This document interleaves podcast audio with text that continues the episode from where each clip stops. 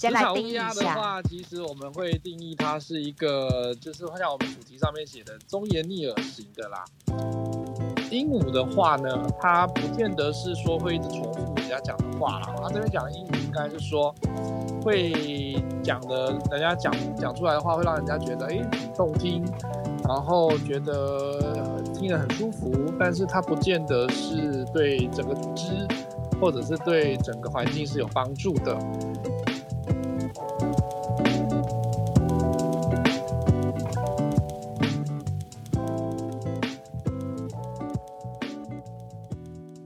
大家晚安。今天我们来聊一聊的主题是：你是职场的乌鸦还是鹦鹉？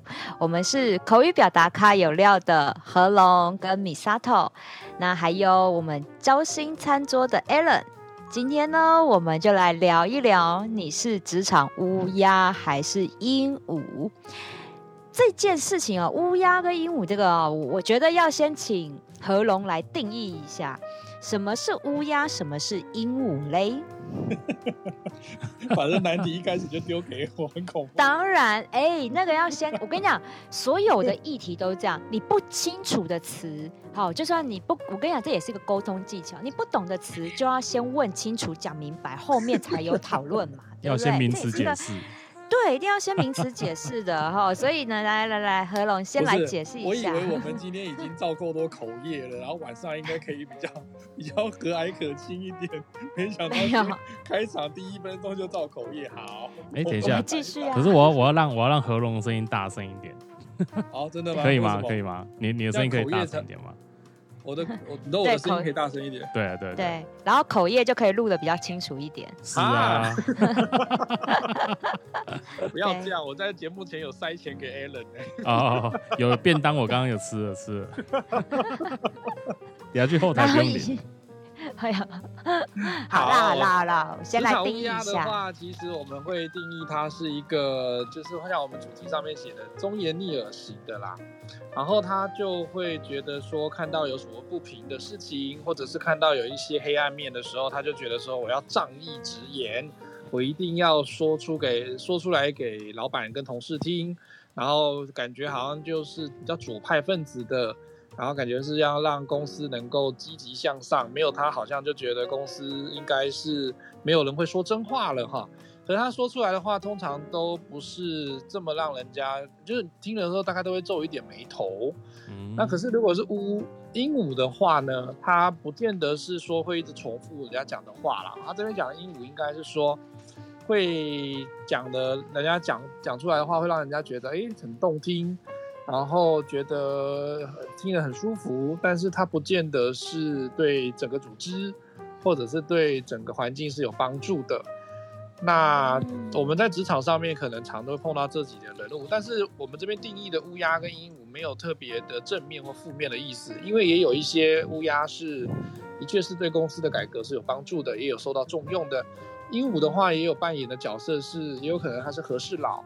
它也有可能是里面比较会那个合拢，会和乐融融的那个状况 啊，要帮自己的那个那个算命的名字要稍微打一个广告，不然自动开楼梯啊。所以其实啊，哦，这你知道讲到这里，就让我想到一首歌，叫做《金包银》，就是。人家讲话是金言玉语啊，金言有意。我那是给恭维，马熊的出呆机，感觉很像是这一种哎、欸。对啊，你看啊，职场的乌鸦不就是跟人家讲说，啊你乌鸦嘴？你看哦，一明明就是一件好事情。比如说，好，公司真的需要改革，对不对？真的现，比如说好，现在疫情期间，后疫情时代，我们一定要顺应时势。设计一套呃 SOP 流程，让同事都可以居家办公，对啊，那是不是就是你讲出来啊？可能哪边要怎么做，怎么做，怎么做？那总是会让人家增加一些负担或怎么样的。那这种如果你讲的，你用的沟通技巧如果用的不好，人家就说你乌鸦，对。但是你讲的好，用对了方式，那你可能就变鹦鹉，人家就觉得说哦，你自己还是有贡献。所以我觉得，其实今天感觉不管是乌鸦还是鹦鹉，我们都要学到很多的沟通技巧，对不对？嗯，嗯，没有错，就像呃，《天下杂志》之前在二零一五年的时候，其实有他在根据这个乌鸦角色还是你是喜鹊角色的这个部分，有写了一个文章。那我们这边谈的乌鸦，除了刚刚讲的说，可能他说话不是这么样子的动听，还有另外一个方式，就是说，他如果他你今天就像我们现在疫情，像米沙头刚刚讲的，疫情期间有可能工厂关闭了。减薪动薪了，然后有一些福利缩水，甚至公司可能要裁员。你这如果是这样的主管的时候，他应该要去做一点乌鸦的角色，要做好沟通。这真的是个苦差事哈，就是说，不管你今天用了各种的话术跟各种动听的言语。其实你的部署也都可能会造造成焦虑啦，或者是有一些人就想说啊，那那我不做了，我到别的地方去了。所以其实这个阶段，其实大家最容易出现跳槽跟一些心理不安的状况。所以，我们今天谈这个主题的话，也应该蛮顺应时事的。嗯，对啊，对啊。好，那我们先来分享一下好了。呃，我想要问问今天另另外两位男士，在职场上，你们两位通常是当乌鸦还是当鹦鹉？Allen，你先说，笑那么大声，你先说。他是战神的，我是战 神，我一定是那个 hundred percent 的那个乌鸦，这样。乌鸦，通常战神都是乌鸦这一派的，差不多。那何龙呢？我会看情况哎，如果可是我还在学习这件事情。以前我们会碰到，如果他真的愿意听的主管的话，我们会尽量跟他说一多一点点啦。但是我们还是会有礼貌上跟伦理上的考量，因为有的人他可能会假装喜欢听，但是他事实上心里面记了好几笔哈。我们也怕碰到这种状况。对对对，对，他会假装说，哎呀，我很我很开明。每个其实每一个上来的第一第一个月到第三个月，他都会讲说我很开明。然后都会叫你看要不要来讲一下 你，你哎就说哎你觉得我们这个部门呐、啊、现在有什么状况啊，有什么样子的可以改进的地方啊？很多人都会跟你讲说很好很好，我觉得很好，我觉得我这来过最幸福的这五大企业里面最幸福的企业其中之一就我们家了哦这样，然后不不够聪明的就会讲说对呀、啊，我觉得哈。哦那个阿尚啊，从阿尚开始打扫啊，吼，到那个公司的电脑啊，或者是什么，那制度都不好啊，什么之类的，开始那个，结果后来好像被改革的第一个都是被 被改革掉的人，都是这一种人啊。所以我觉得说，就是年轻的时候哈，我们可能会比较直接直率一点，就像我们后面会有谈的一个主题，它到底是不是直率是一个错误，还是说直率是一个？呃，不好的事情，事实上也没有什么对错啦，只是说我们在职场上面的时候，可能还是需要观察一下，说他是不是在这个方面真的可以说这样子的话，或者是如果你今天当主管之后，你的下属、你的部属如果跟你讲这样子的话，你是不是也能够同样的在这个角度上面去接受他是当鹦鹉的角色，还是你真的会喜欢？他就是认同你的做法，跟欣赏你的做法就好了，其他的话不用提任何的异议，这样子。所以我觉得我会看他今天能够接受的状况是什么啦。嗯，的确，我觉得我们常常在讲，我们要当一个职场变色龙，就是你能不能顺应着你面对的长官，然后讲他想听的话，但是本质上我们的内心，我们的内心应该大家还是。乌鸦的偏多。经过我们今天早上的一场教育训练之后，我发现其实我们本性都是乌鸦。哎呀，好吗？我也 我以为我也以为我曾经是鹦鹉，但是其实我发现我本质还是乌鸦。我先讲讲我自己的例子，在职场上好了。我呢，刚好这这三年来哈，都遇到就是换新的主管这件事情。所以呢，新主管呢，我们在互相了解的过程，那我这个人其实又还蛮外向的，然后很好聊，所以呢，我都会跟主管呢聊很多，呃，不只是工作上的事情，还有以前的公司以前的内幕八卦。毕竟我在前东家待了这么久，所以呢，很多内幕八卦啊，A 主管跟 B 主管的勾心斗角啊，然后呢，最上面的。主事者的心腹到底是谁呀？然后有什么习性啊？什么什么的，我都会讲得一清二楚。就是呢，我会觉得我是一只鹦鹉，我想要呢帮助你这位新主管能够呢好好的呃适应我们的新公司，然后呢你好好的留下来，一人得道鸡犬升天。所以呢，我那时候可能搞不好鹦鹉也能变凤凰之类的，你知道一个幻想，这样。但是呢，我不晓得这样做好还是不好。第一个主管呢，也就是莫名其妙被斗争斗走了。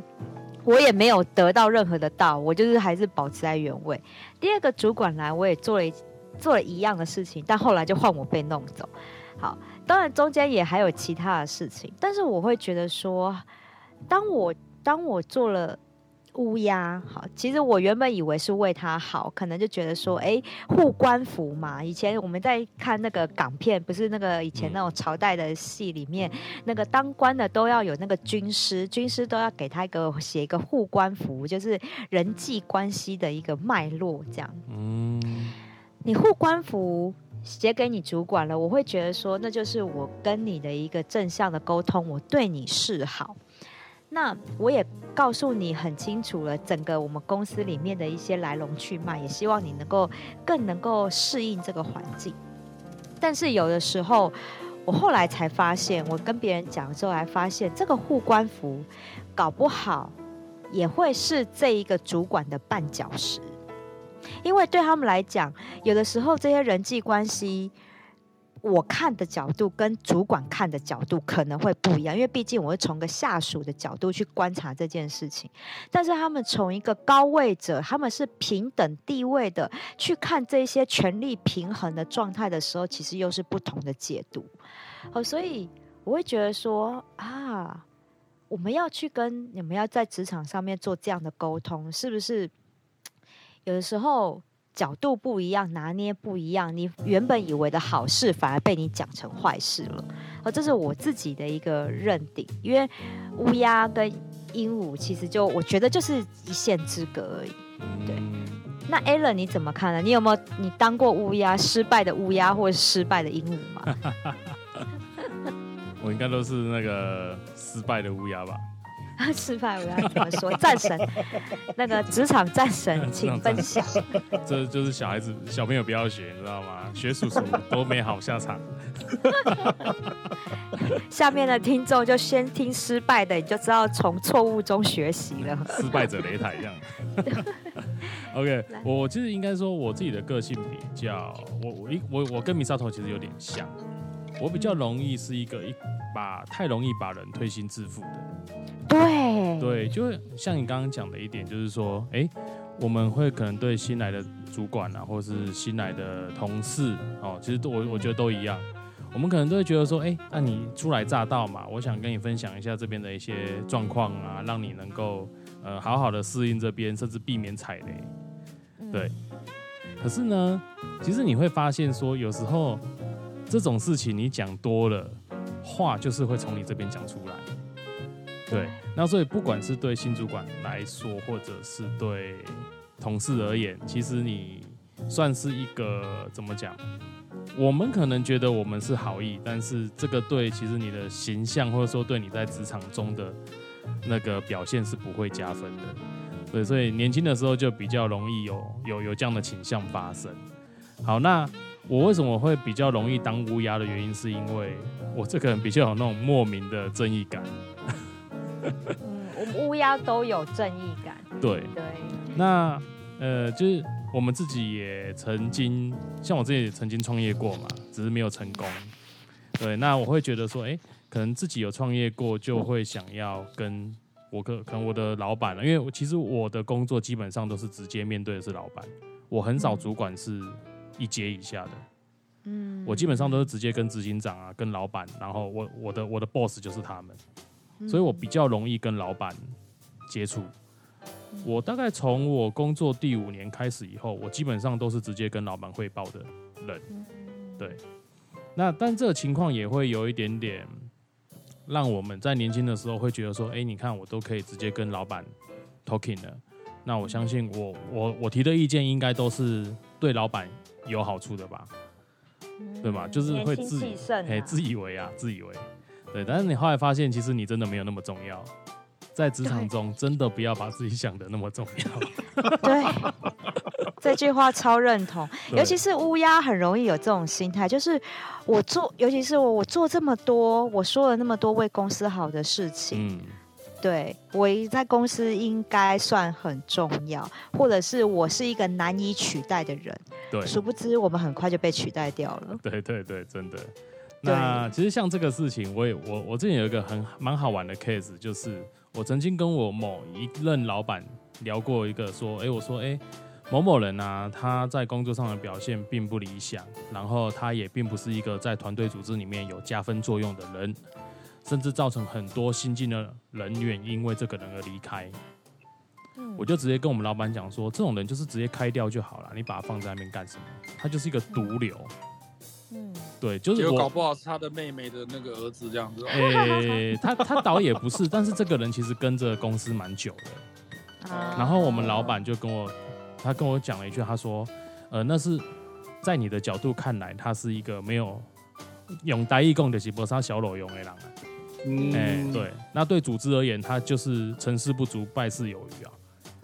对，嗯、但是我们老，但是我们那时候我的老板跟我说一句话，但是他有一个可取之处是你们永远都学不会的。嗯，然后我说哈，这种废物也有可取之处。然后，然后我就想说，这这种人有什么好可取的？他就跟我说，你知道他的忠诚度很高吗？嗯，我说。哦，对了，跟了公司大概十十一二年了，这是蛮高的。我说，但但就只是因为这样子吗？然后我们老板来跟我讲了一句，他说他手下有很多很强、很强、很强的人，然后专业很高的人，嗯，但他需要有一个东厂公公来制衡这些人。哦，对，所以我我那时候的。状态就在于说，我觉得这只是他只是一个没有用的人，但是那是站在我的立场去看这件事。就像刚刚米沙头有讲到的，我是我们是用我们的位置去看那件事情，但是老板们或者是 boss 他们，他们对这个这个人的用处跟这件事情的看法，也许在另外一个不同的层面上。真的，Alan 这个故事让我想到一句话。他说：“我们每个人都要在职场上，是不是都要当老板的人马，对不对？对对。你到底，其实你到底是老板的人，还是到底是老板的马？真的 真的。哎，你看哦，刚刚那个忠诚度很高的，我们会觉得他搞不好是那只马，但是他在老板眼里，他是老板的人呢。嗯，对，而且他是非常非常心腹的大臣。对。”所以，搞不好他讲的话，你说，就像刚刚前面我们一开头讲的，到底是什么是乌鸦，什么是鹦鹉？乌鸦呢，它是可能是讲话很直接，能够切到公司的要点，或者是能够直接的把一些呃问题点点出来的人。但是如果他点的有技巧，老板一样听得进去。好，就像唐太宗跟那个魏征一样。啊，对，唐太宗跟魏征，魏征就是一个仗义直言的人啊，他是一只乌鸦没有错，但是唐太宗听进去了，用对方法，你也可以当一个乌鸦。但是鹦鹉呢？鹦鹉我们可能就我们的竞争的同事角度来看，它可能就是一个马屁精啊，老板说什么，他只要应的对。哦，对，老板，你说什么什么什么，真的是对，我们都觉得他是马屁精，但是殊不知，从老板的角度会觉得说，你有听到我话里的重点，而且重复一次出来，嗯，好，所以，嗯、对，所以鹦鹉跟乌鸦，我觉得都是在于沟通技巧上，我们每个人都有看事情的角度，你要讲真话，你要讲。虚伪奉承的话，也不是虚伪奉承。老板愿意听，老板接受的话，那都是要沟通技巧。如果你用不好，那一样鹦鹉也会变成马屁精，而且老板还不接受，那也一样没有用。好，所以我觉得。的确，好，就是 Alan 分享的这一个忠诚，哈，是老板，是老板的人，而你是老板的马，哈，对，我喜欢这个结果，我其实我其实是马，我是马，对，这边我是想要替老板说一说话了，就像我刚刚讲的说，如果我们换位思考，哪一天你变成主管级的时候，你会觉得有一个人天天来跟你告状，那个人叫乌鸦。会跟你讲说啊，你的尤其是如果你的那个部署，你又是在一个比较公司里面，像 Alan 刚刚讲的，可能比较资深的部门，你底下的大概，比如说他可能都是已经那个公司老成了哈，五六十岁，然后你就想说，就像跟 Alan 刚刚讲说，奇怪，这没没没没三小朋友录用的人。然后没有生产力的，没有绩效的，可是他还是在公司坐领高薪，或者是他是坐领高位，但他就已经卡在一个位置上，一直都上不去了。这个时候你变成他主管的时候，他会天天来跟你讲说：“啊，您笑脸党哦，就是爱多多听然后我跟你讲然后应该是安诺然后。”可是你这个时候就会觉得说，这个这个乌鸦感觉有些东西你听了就觉得说是没有错啦，可是总是听起来不悦。不是很悦耳，可是这个时候呢，你又碍于说，第一个你刚升官，第二个你可能比他们年轻很多，那你也要了解一下，就是说你的老板派你来做这个位置的时候，是不是真的还是要让你跟着他们这些资深的老臣继续有一样的想法、一样的作为，还是说事实上老板已经对这一群老臣其实也是敢怒不敢言，然后希望借由你的方式来去好好的整顿一下，可是你又不能真的去整顿啊，整顿的时候。嗯。搞不好就是那个会反弹过来哦，会会让你的这个他会觉得说你怎么领导力这么差哈，然后怎么得罪这么多公司的老臣，这个事实上是有一个难处在的，所以我才会觉得我会我我觉得我会站在如果你是这个主管的角色的时候，天天有人来跟你告状，天天有人来跟你讲说你应该怎么样做的时候，这个乌鸦事实上真的不是这么讨讨人喜欢呐，坦白说。对，所以那就是我分享的我的错误案例，就我的亲身经历，就是我，我感觉我讲那些护官符，我觉得是对老板好的，但殊不知听在老板耳里，我很像在去告状啊，然后呢很八卦啊，然后呢好像这些都是小道消息啊什么什么的，对，所以最后被清算的时候是我走啦。对对对 对对对对。所以这个就可以仗义仗义啦，可是直言是不是真的要直言到这个地步？可是我觉得还是要思考一下，因为有些的局面是你可以讲，有些局面是不方便讲，有些局面可能是先讲一点点，然后用一个问句的方式试探看看，然后看看风向球，就像我们在那个。呃，国片有一个让子弹飞嘛，哈，那是一个很高深的官场哲学，推荐大家再去看一遍，多看几遍这个片哈。对，那个包含的华人世界有一些官场上的文化，跟他到底是怎么样去处理这个人与人之间的互动，跟那个官场的那个手腕。事实上，我觉得那部电影里面其实提供了非常多华人世界里面会看到的状况，让子弹飞。所以其实我们如果不想要，你看，如果你真的让自己成为那颗子弹的时候。你很快就会灰飞烟灭了呢，对，砰一声就出去了。对，对，可是你又砰一声之后出去又收不回来了嘛。对，嗯、对，可是你就变得说不是自己这个玉石俱焚，要不然就是两败俱伤，所以。在做子弹之前，哈，或者是让子弹飞之前，可能都要先观察一下局势，才来去选择说，你也可以先先鹦鹉后乌鸦啊，或者是鹦鹉乌鸦鹦鹉啊，或者是鹦鹉乌鸦乌鸦乌鸦鹦鹉嘛，对不对？是有一个多重的排列组合的啊。我们在座的观众应该会回到那个高中的时候，哈，排列组合，排列组合，人人为我，我为 人人，请问有几种排法这样子？但何龙，我觉得这样子讲哦，太过于理论。你直接举你自己的亲身经历啦。我去做亲身经历哦，我后来也是跟米萨朵一样，结局都是下场。因为我们，可是我觉得就是因为我们的这一个有得到这样子的一个结果，所以我们才会觉得说那是一个很好的人生养分。刚开始我们的确都会觉得说啊，你你你你这个新主管上来哈，那我们就会多给他一点意见呐。有些东西他事实上真的不是很懂，可是我们又碰到那种他很想要让你知道，让你觉得说他很懂，而他让你觉得他很懂的方式是，我认识谁谁谁，我跟谁谁谁很熟，所以我只是我要暗示你说我也很我也很好这样子，可是他那个方式。只是，其实有些主管很有趣，他会这样子说哈，说彰显他的人脉跟什么那个手腕很好。可是根据我多年的观察了之后，我发现，只要通常讲这种话的人哦，通常没什么实力的。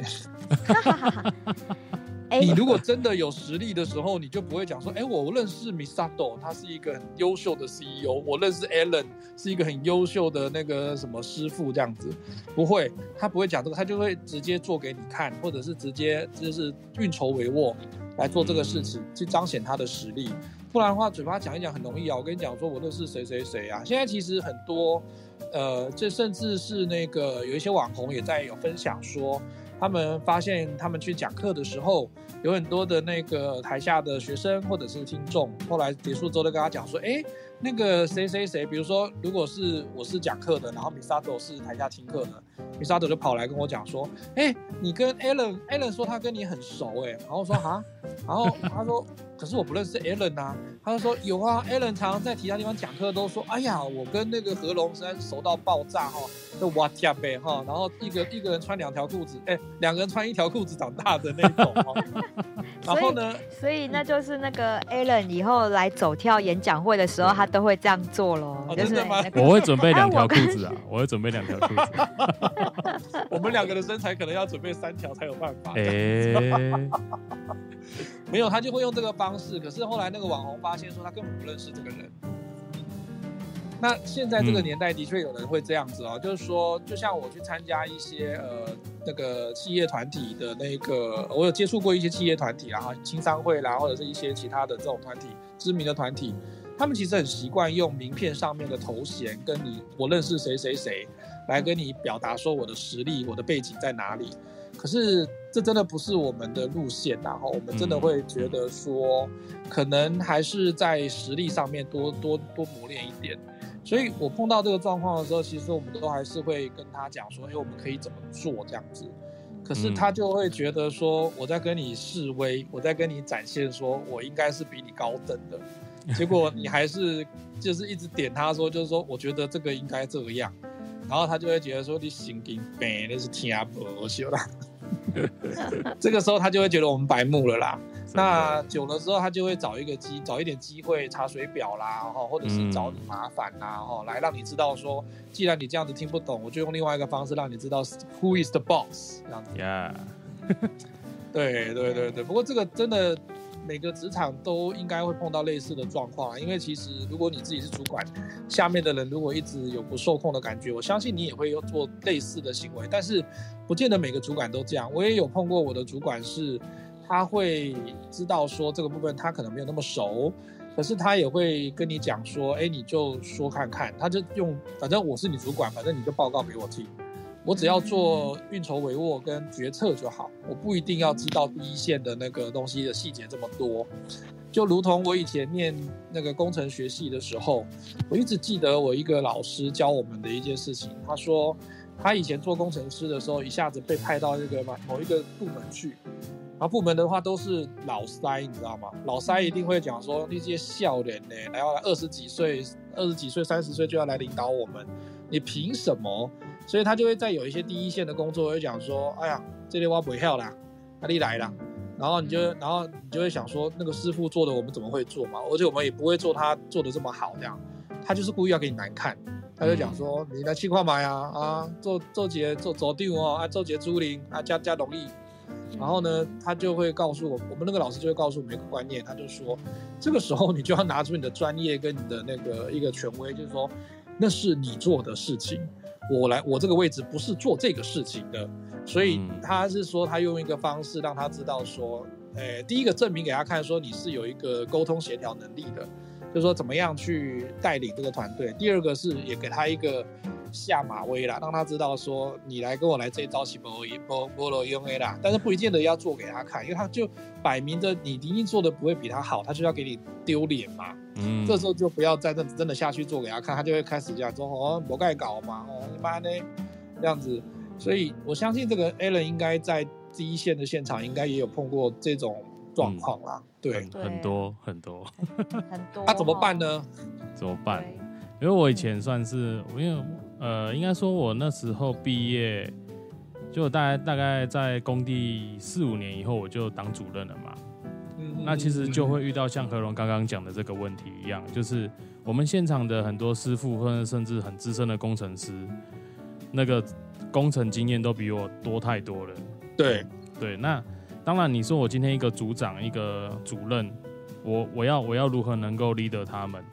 我的做我的做法，其实我是采取一个，就是我会尊重他们的专业啦。哦，所以其实你刚才我能给你师傅，对，师师傅哦，哥哥，哎、欸，对我我那，不好意思，我们就是这么 local，对，对我我当然因为这个这种这种工地就是说这种工地文化这种讲话的技巧，哦，刚刚刚大家有听到我讲最后一叫哥哥嘛？对对，这不是叫阿哥哥哦。对，那其实就是说，在人跟人之间，我们今天像刚刚何龙其实有提到一个技巧，我觉得很好，就是排列组合。对，我们不一定一开始要用乌鸦，我也不一定一开始要选择当鹦鹉，可是我可以用一个，就是我我不一定只选择一样嘛，我可以用一个排列组合的方式去针对不同的人，然后用不同的说话技巧。我今天没有讲假话，我只是把我的说话的方式跟技巧做了一些调整。对对，好像这种师傅他们都是专业型，甚甚至很资深的。就像何何龙讲的，我再怎么会做，我今天书再读的怎么再再比他们高多少，我都不会做的比他熟练。对，所以我如果直接下工地，然后跟他比绑钢筋，我一定是输爆了。对啊，对啊，对啊，对啊，对，怎么可能？然后我就跟他们讲话讲。迄个大家今仔日这吼，骑啊讲几架准呢？哦，讲台语可以了哈。就我们在同一条船上，然后我的责任就是让大家日子好过。所以我说，你你们负责做嘛，我负责对付老板。劳方代表很厉害。真的、啊，真的，我就我我我讲白了，我跟他说，我就负责对付老板。那、啊、那你们有什么问题或者怎么样？你们不要一下子就去老板那边爆气。你先跟我讲，你好，我有点么心理准备的，好不？嗯，哎、欸，你唔通像去搞搞头家瞪的啊，瞪了往头家来催我。Alan，你那个某某某为什么今天要跑来我这边瞪的啊？然后我就跟他说，啊，他也没跟我讲啊，哇，怎样也瞪你的啊，我们就不背哦。对，所以我觉得就是那时候当这个工地的主管就会有，因为我们算是算是基层主管嘛。那我就用这种方式跟他们讲，我说我不会一昧的拿我好像我是主管去压你，但是我尊重你的专业，所以我跟你说话，我并不是一个完全的上对下，但是我也会告诉你我的工作职责所在，就像何龙刚刚讲的，因为每个人立场不一样嘛。对。那我相信你们今天在现场做很辛苦，然后你们每天就是顶着太阳，然后流汗，然后还要这样子流血流汗去做。我今天我在用一个比较高压或者是比较呃高傲的一个口气跟你们说话的时候，我相信你们一定不会理我。对对，然后我就采取这种方式，就是我就跟你讲，反正我的 boss 是老板，你们的 boss 是我，所以我对付老板嘛，你们对付我就这么简单。这当兵当得不错。对，其实其实这个技巧真的就是我们常常在讲的，就是换位思考啊。而且这个换位思考是我教你，你我的立场是什么？你要你来替我想一想，如果你是我会怎么样？这个换位思考，我觉得在职场上面其实是非常好用的一个技巧，因为。今天好，不论是我们要向上沟通，或者是向下管理，其实都在讲一个换位思考的概念。因为你你没有去身历其境，因为我们可能我们还没有往上晋升到主管这个位置，我们没有办法知道。上面在想什么？但是我们可不可以透过一些的讯息来去模拟？哦，如果是这样的状况，我们用一个模拟的状况，然后去换成我是在那个位置的人，我可能会怎么想？好，我觉得这是在职场上面很很实用，但是大家情绪一来，通通都忘记的一个技巧，嗯、叫做换位思考。因为你你的情绪一来，什么换位思考？我劳方哎，我辛苦赚钱哎，对不对？我会。为什么要在这边当社畜？我跟你讲，真的，毕竟我也当过牢房很久了，所以我觉得这是哈，有时候我们在讲的职场沟通要先做好一件事情，叫做高 EQ。好，以前讲高 IQ，那就可以晋升。现在不是高 EQ 的人才可以晋升，是因为你先做好情绪管理，你才有办法使用换位思考这个技巧，然后呢，来去做好基本的沟通。所以接下来我想要来讨论一件事情。好，刚刚呢，何龙有提到了，我们大致简单的把老板分成两类，一类呢就是运筹帷幄，真的能力很好，跟看似能力很好的那一种，对，背景背景背景背景伦理伦理伦理伦理，对对对 对对，我们先假设就是简单分成这两类。好，那今天我们是当下属的，我们要来做向上沟通了。好，针对于运运筹帷幄，然后呢，很很能力很强的这样的一个老板，这样一个主管，那身为下属，如果真的遇到一件事情的时候，我们要选择从乌鸦的角度。如果我就是一个内心本性就是乌鸦的人，我要怎么样跟这样的老板做沟通？就是我看到事情的症结点了，这件事情有呃专案在运行了，已经隐藏了一个未爆弹，我要把这个未爆弹讲出来。对，但是又不能让这个老板失了面子。从乌鸦的角度，我们可以怎么去讲这件事情？如果你很想讲，有没有什么沟通技巧？然后，如果你又是鹦鹉，你想从一个鹦鹉就好心的提醒老板有这个未爆弹，然后又想要不要下野免敏住，有没有？对，那我们又可以用什么样的沟通技巧来提醒老板这件事情？对，我想先请战神 A 人来分享一下你的技巧。啊，战神不是直接分享打仗的技巧？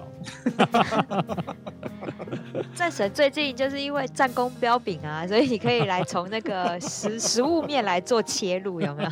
对我我都变食物了，这样子。对。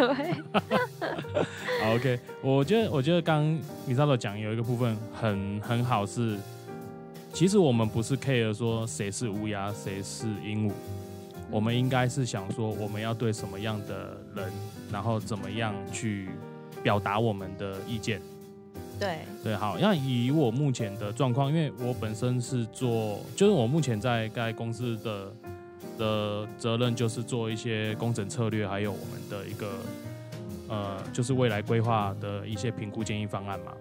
嗯，好，那我觉得其实要跟老板谈的话，如果老板是这种所谓的很很专业，甚至他可能呃能力很好的人，那基本上我的做法就是，我宁愿让他骂，我宁愿让他骂我笨，嗯，我都会说，哎、欸，主管，那个我想我有个问题想跟你请教一下，哎、欸，因为我觉得我一直我我在这边有发现这样的一个状况，哦，那是不是哎？欸那个老板，你可以，你有没有？我我想跟你问一下，说这样子这个情况的话，你觉得我怎么样去，怎么样去分析，怎么样去了解这样的一个事情会比较好一点？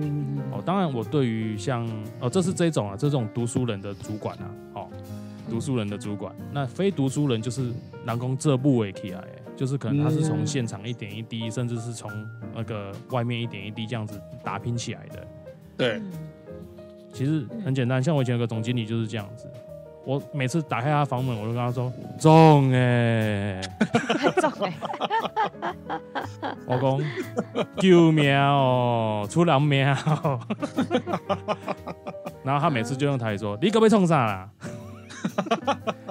然后我就讲：“哦，这我无都处理了，我唔知要安怎啦，紧啊救人哦，会咧烧啊呢。”真的。你就是这样子去，这是一个好用的方法。你就这样去撸他，没错，哎，因为我觉我跟你讲，这种老板都很愿意教你。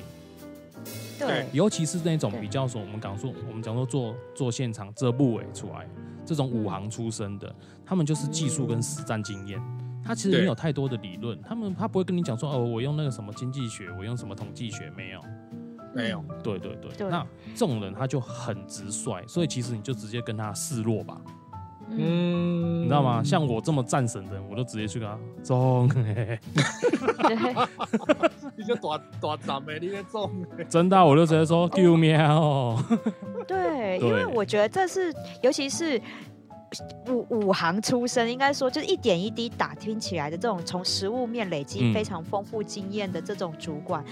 你跟他，因为代表了他对他自己解决能力，呃，解决问题的能力是非常有自信的。嗯、所以你这时候示弱，尤其是一个下属去跟他示弱的时候，你会激起他的保护欲。真的，发生什么事？保护欲也就送了，对对，对啊，因为他解决问题的那个那个，应该是说他又有能力，又有可以展现的地方了，嗯嗯、所以他反而非常的乐意。听到下属跟他做求救，真的，因为他就是我，就是觉得我解决问题能力超强，因为我的实战经验这么的丰富，嗯，对，所以我觉得这个还不错的。哎，怎么样？比较好奇的事情哦，因为呃，两位从事的行业差只是差异蛮大的。我很好奇，在那个女性同胞比较多的这个时尚或百货业，我这应该更精彩一点呢。你们的乌鸦跟鹦鹉应该更多哎。然后可能还有变种的乌鸦跟变种的鹦鹉，哎，可能还有那个那个那个混合版的，或者是，呃，突然那个像我们去吃那个什么什么捞嘛，哈，它会突然有变脸的功能，对不对？哈，你们是不是在百货业这边也有这种变脸型的？我跟你讲，在百货业呢，哈，分两种，一种呢就是一样也是乌鸦，另外一种已经不是鹦鹉，叫孔雀，哦，就是呢全部都都是回肉肉的。公家贼，然后呢，回洛洛的会也开完了之后，你会发现一点结论都没有。哦，因为你知道吗？有时候我们在想，不管你是做乌鸦、做鹦鹉，有时候你。你事情还是得解决，因为我们讲到，其实他们都还是有时候会想要解决事情，但孔雀没有啊。我今天就是来特别就是秀我的漂亮的羽毛，因为我没有解决能力，你解决问题的能力。但是我得说啦，我得说，在时尚百货业呢，我们也是好。如果像我，我是从最基层的柜姐，有没有？从打工仔，嗯、然后呢，柜姐一路晋升到那个店长，然后呢，区主管，然后最后再到总公司的这种，我也是武行出身的。我的确能够体会，就是当底下人跟我求救，说：“天哪，这个客人来跟我客诉了，怎么办？”他在发脾气的时候，我就会跟他说：“没关系，我来。”对，所以我能够深刻的体会说。对于这种对自己是实战经验累积而来的主管，他们希望下属你在这个时候有任何的事情，即使是未爆弹，你都来跟他求救。你发现了这个问题，他们都会非常的乐意来帮助你。好，我觉得这个是一个非常好的解决方式。你要先看懂你的主管，他对于他哪一方面是非常有自信的。好，那你可以挑对。如果今天是一个高 EQ 了，就是诶学历很高，然后呢，这样你还没有你还没有看到他展现什么能力的这样的主管哈，学历很高的这一种，我反而觉得我们要学一个人，叫做东方朔。大家还记得汉武帝？汉武帝刚刚讲到魏征，对不对？是唐朝的。我们再往前一点点，好，汉武帝时期有个非常有名的、很聪慧的大臣，叫做东方朔。对，他呢，好，针对于这一个皇帝呢，他都用讲故事的方式。对，有没有？你们可以，你们去查东方朔这个人，你会发现他跟汉武帝讲了很多的故事。对，对，为什么？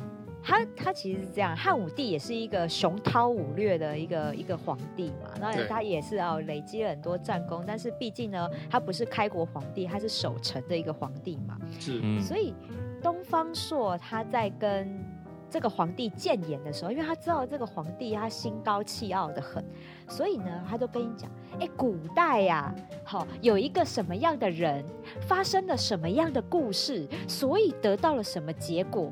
如果啊，皇帝，我们换个角度来想，你是那一个人，遇到了这个事情，你会怎么处理呢？是不是就是一个弯的，绕了很多圈子？其实，在讲老皇帝现在遇到的问题。所以，皇帝也也是一个高高 EQ 啊、高 IQ 的人，他一听就懂说，说啊，你这个大臣在点我什么事情？但你给我面子，你不直接说破，嗯。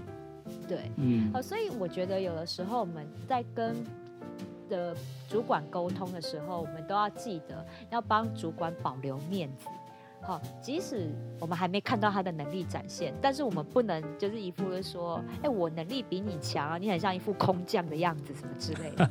没错，对，我觉得这是我跟你讲，不管你你你当什么乌鸦，还是什么鹦鹉，还是孔雀什么之类的，anyway，你只要没有给你的老板留面子哦。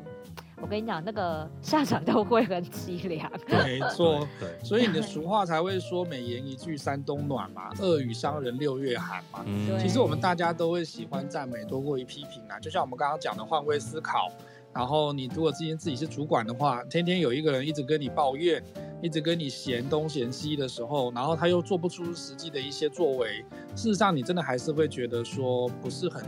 月啦，所以我觉得在那个我看过一个职场的文章哈，他写说，其实你可以做到一个真诚的赞美，不是真的骗自己或骗他，因为其实这个如果是以欺骗的方式的话，都不会长久。我觉得真正的赞美的话，就会像我们都有可能人生之中有可能会去有手术的这个经验，就像医生手术的时候，他会给你打麻醉剂一样哈。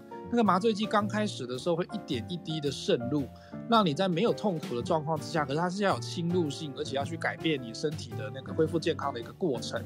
所以其实如果今天在职场上面的话，你真的觉得说它需要有一个麻醉剂的效果，让他去改变一些他的体质，那你尽量会让他在没有痛苦跟没有不愉悦的状况之下，能够做到这个事情。事实上，才会是我们在讲说沟通的过程之中，会希望达到的双赢的局面啊，而不是说，呃，我指责你，或者是我批评你，那被批评或被指责的那一方，事实上都不会太愉悦，都不太好过，即便他觉得你讲的是最对的。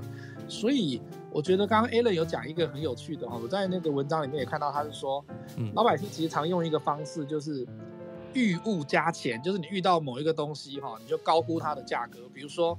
你如果他的衣服，比如那个在公司里面应该还蛮容易的嘛，就是说有一个，比如说今天 Misado 那件衣服，哦哟，它看起来应该是地摊货，那个一件一九九，两件三百的那种，然后他走进来的时候，你就觉得，你就你明知道他那个看起来就是三百的或者一百一九九的，可是你就会感觉说，哎呦，这一件该不会是 Gucci 哈最新的款式吧？哦哟，啊哈，听起来就会 就会很开心的哦。可是 Uniqlo 的，对 Uniqlo 的，他就会跟你讲说，不啦不啦，这这就小修诶，然后没有啦，我这个哪有那么多钱嘛，我们什么之类的。可是他听里面心里面很开心。可是当然那个价钱高估的能力到底要估到什么程度？就不他如果真的看起来像地摊货，你跟他讲 Gucci 的话，他讲说神病神经病，你是故意的。对。可是他如果说 你跟明明看得出来是菜市场的，然后你跟他讲说，哎呀。这应该是 Uniqlo 还是什么 Zara 的新的牌子或新的那个趋势吧？他应该还是会很开心的。这是第一个哈，在嘴甜不甜这件事情上面，其实我觉得这个部分可以帮助大家，可以稍微在外在因素的方面做一点调整。第二个就是 Alan 刚刚讲的 Go Go，哦，可是我真的觉得，我记得 Misado 之前有提醒我过这件事情。逢人减税这件事情，就是说你看到每个人都把他的年龄拉得比较低，比如说，可是我觉得这男女有不同哎、欸，嗯，后大家像我们在演讲会里面有一个知名的演讲哦，他就会讲说，我们演讲会没有姐姐跟阿姨，也没有阿嬷，我们只有妹妹，所以这边的话就是 Misado 妹妹哦，我们下面有几个听众好像是那个丽芬妹妹哈，啊汉芳妹妹哈，啊呢这都是妹妹。即便你心里面他他是他自己心里面知道说他年华老去了，然后呢，他觉得他那个觉得哎呀，我好像越来越那个智慧生长，但是那个容貌都没有没有继续维持住。可是其实每一个人都喜欢他就永远青春永驻，不要早那么早就老去那个荣华荣华老去嘛。所以其实这个部分逢人减税的方式其实也是蛮有效。可是我刚刚谈了男生适不适合用这个？我碰到 Alan 的时候，如果 Alan 是一个那个像刚刚讲的拉扎归回老塞哈，他说：“哎呦，Alan 弟弟，别讲，你笑呀你。”所以你刚刚总经理得当哎，或这个总经理就只能说哥哥，我是呀，救命哦！你看，男人就会喜欢他稍微的比较，觉得说：“哎，我高你一点年纪，高你一点职位，然后他就觉得听起来很开心。”那女性同胞的话，可能就会觉得说啊，那可能就是把我讲年轻一点，哈，把我讲的那个让我在价值上面开心一点，这样子的话，可能就可是没有说哪一个性别一定会怎么样。可是我觉得就是你看到哪一个人，他就会去用这个方式，先从第一步先帮他建立起这个自信，或者是你们两个之间的信任感。因为唯有这个开场是好的，后面我们再谈一些比较实物上面的建言的时候，真的才会比较听得进去啦。那我觉得这个方式是可以先先开始在前面的开场 opening 的时候，我们可以先学习到的事情。对，这也让我想到一个技巧，哎，就是我们在演讲会里面学的讲评的技巧啊，就是听完一篇演讲，然后我们要给予演讲者回馈的一个技巧，就是三 K 技巧，kiss，然后 kit，然后 kiss，我应该没念错吧？对不对？就是 kick kick kick，哦，sorry，kick，好，我太想吃饼干了。好，就是我觉得这个在于你在职场上面，不管是向上沟呃向上管理，或者是向下沟通，我都觉得是一个非常好用的技巧。我想要先请何龙来解释一下这个三 K 技巧的这个核心技巧到底在讲什么。可以分享一下吗？我觉得 Misato 今天整个从节目的开场哦，嗯、跟中间的这个衔接，还有他今天挑选的照片，都显现出他是一个非常专业的讲师。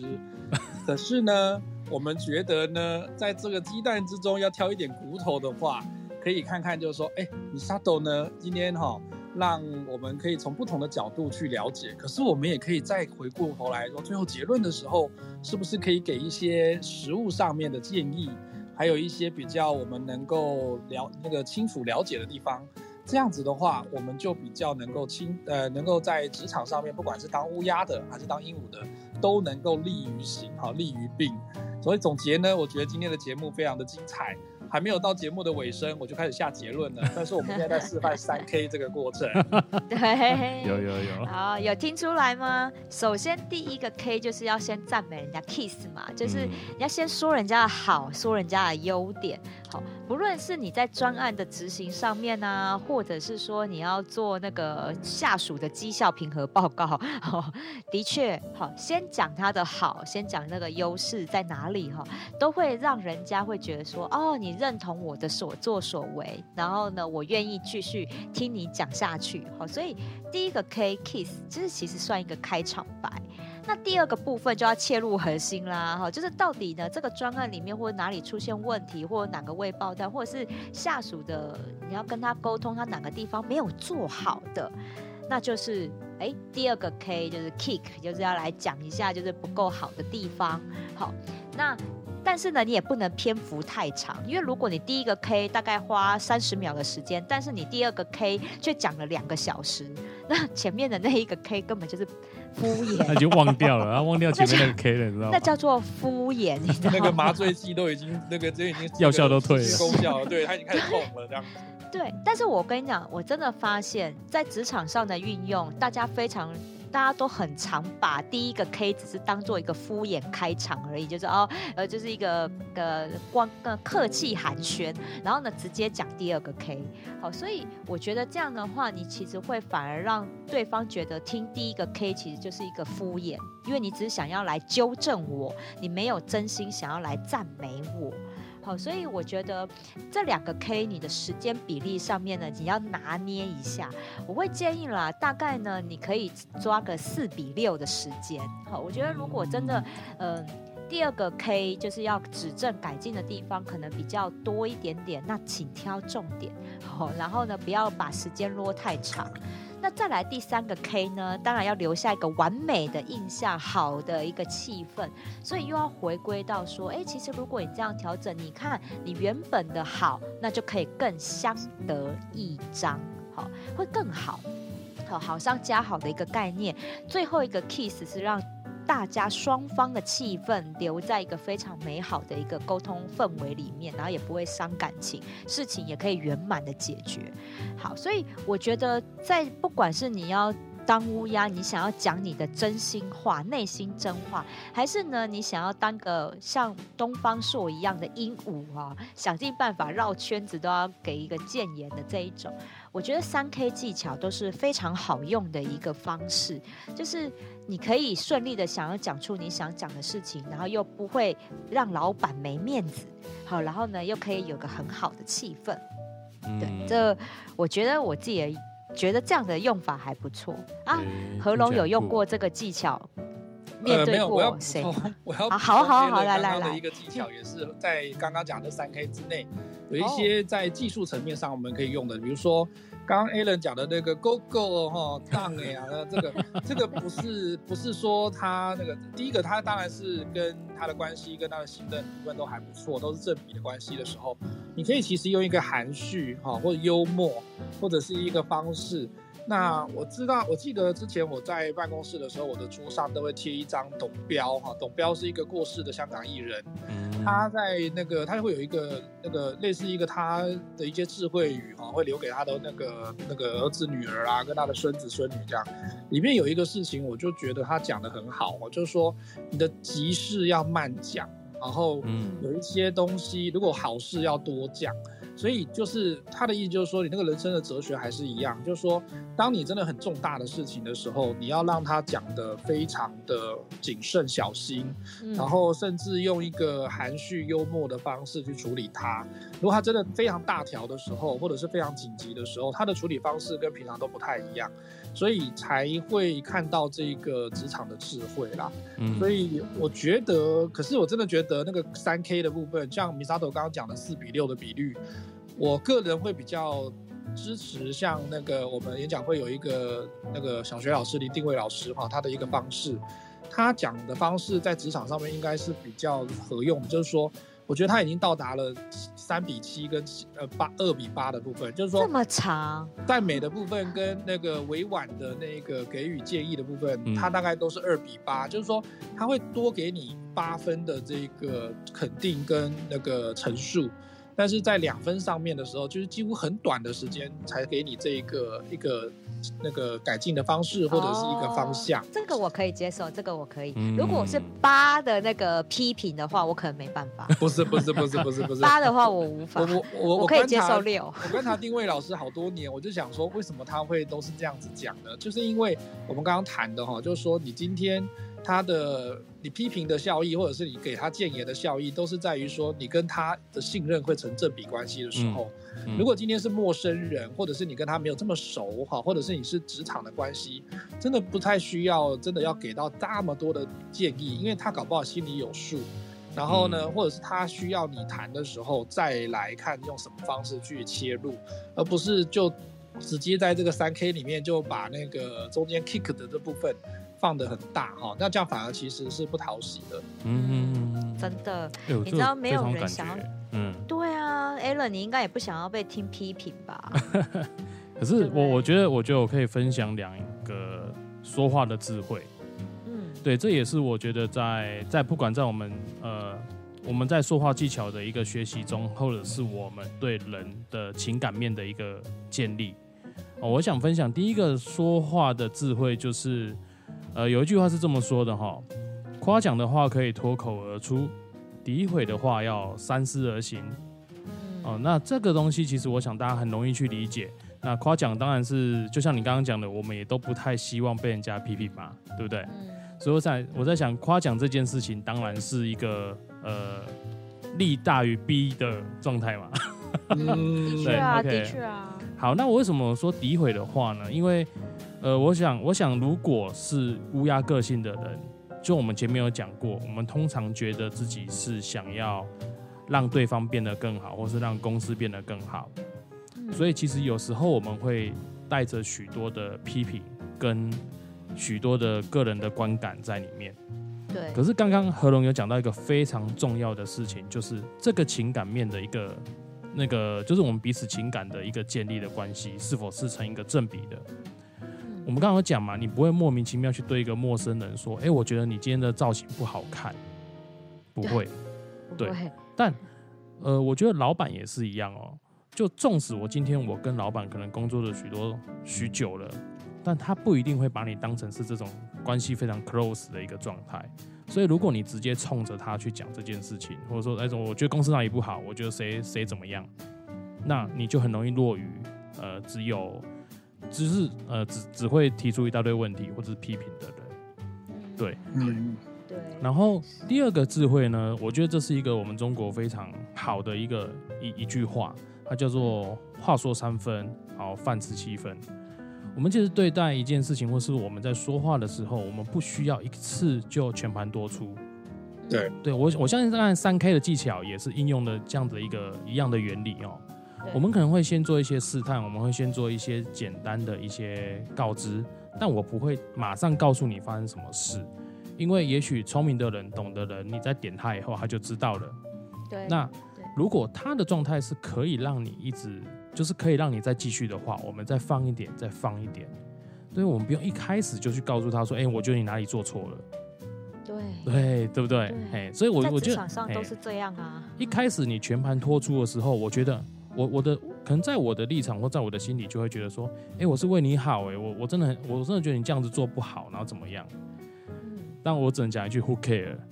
对，Who care？对，对，所以两位的分享以后，就让我想到这两个非常好的智慧。对，没错，嗯，真的。所以今天我们话题也到尾声了。我们今天其实职场的乌鸦还是鹦鹉，我们都想要讲一些忠言，然后对公司好。那同时也要让自己展现能力。那真的就是要用对方法讲。我们有今天分享了换位思考好的能力，跟换成用。换成老板的角度，换成你下属人的角度来去想事情、思考事情，然后呢，再来呢，我们有说面对老板要给老板面子，好，所以适时的示弱。当哎，就会哦，好这一招，适时的哈，用一些幽默的方式哈，或者是含蓄的方式，让老板留面子，然后知道问题点在哪里哦。这个也是我们今天学到的技巧。然后呢，再来，我们最后呢也分享了我们常在演讲会里面运用的三 K 技巧。先讲好的，然后呢再讲。需要调整的，然后最后留下一个好印象。好，那比例的部分呢？哦，这个两分。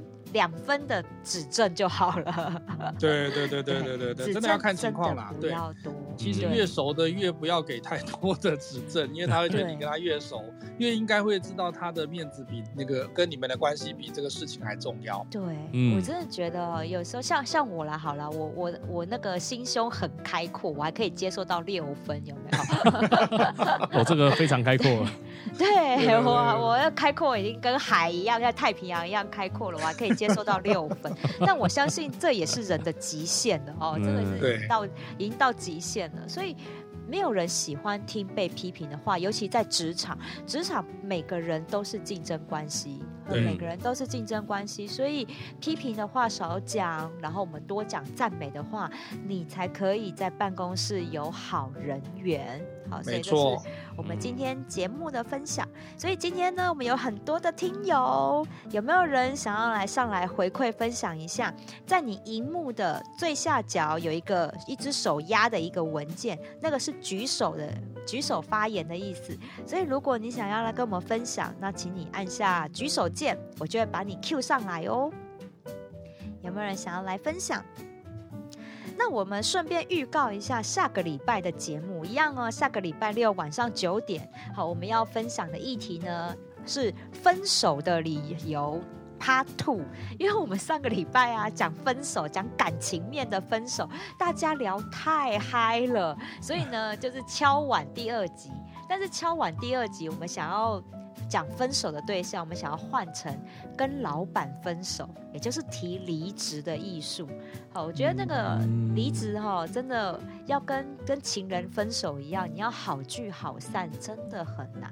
但你我们都还要在这个业界存活下去啊，所以呢，怎么样跟你的老板好聚好散，这也是一门沟通艺术。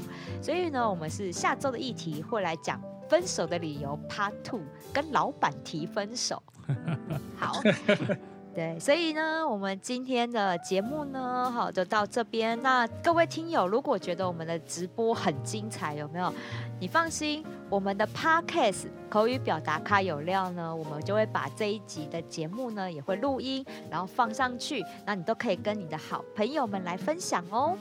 直接可以用 Google 把那个口语表达卡有料打进去，Google 一下就可以找到那那个每一个平台上面播放的这个口语卡口语表达卡有料的 Podcast 哦。对，所以呢，我们呢三位哈，我啦，然后何龙啊，还有交心餐桌 Allen，我们三位呢每个礼拜六晚上九点，然后都会在这边呢跟人家跟大家聊一聊，我们怎么样运用一些沟通技巧，然后让我们的生活更美好。所以呢，今天没有人要分享的话，我们的。讲座就到这边喽，祝大家有个愉快的周末夜晚，我们下礼拜见喽，拜拜，拜拜，拜拜。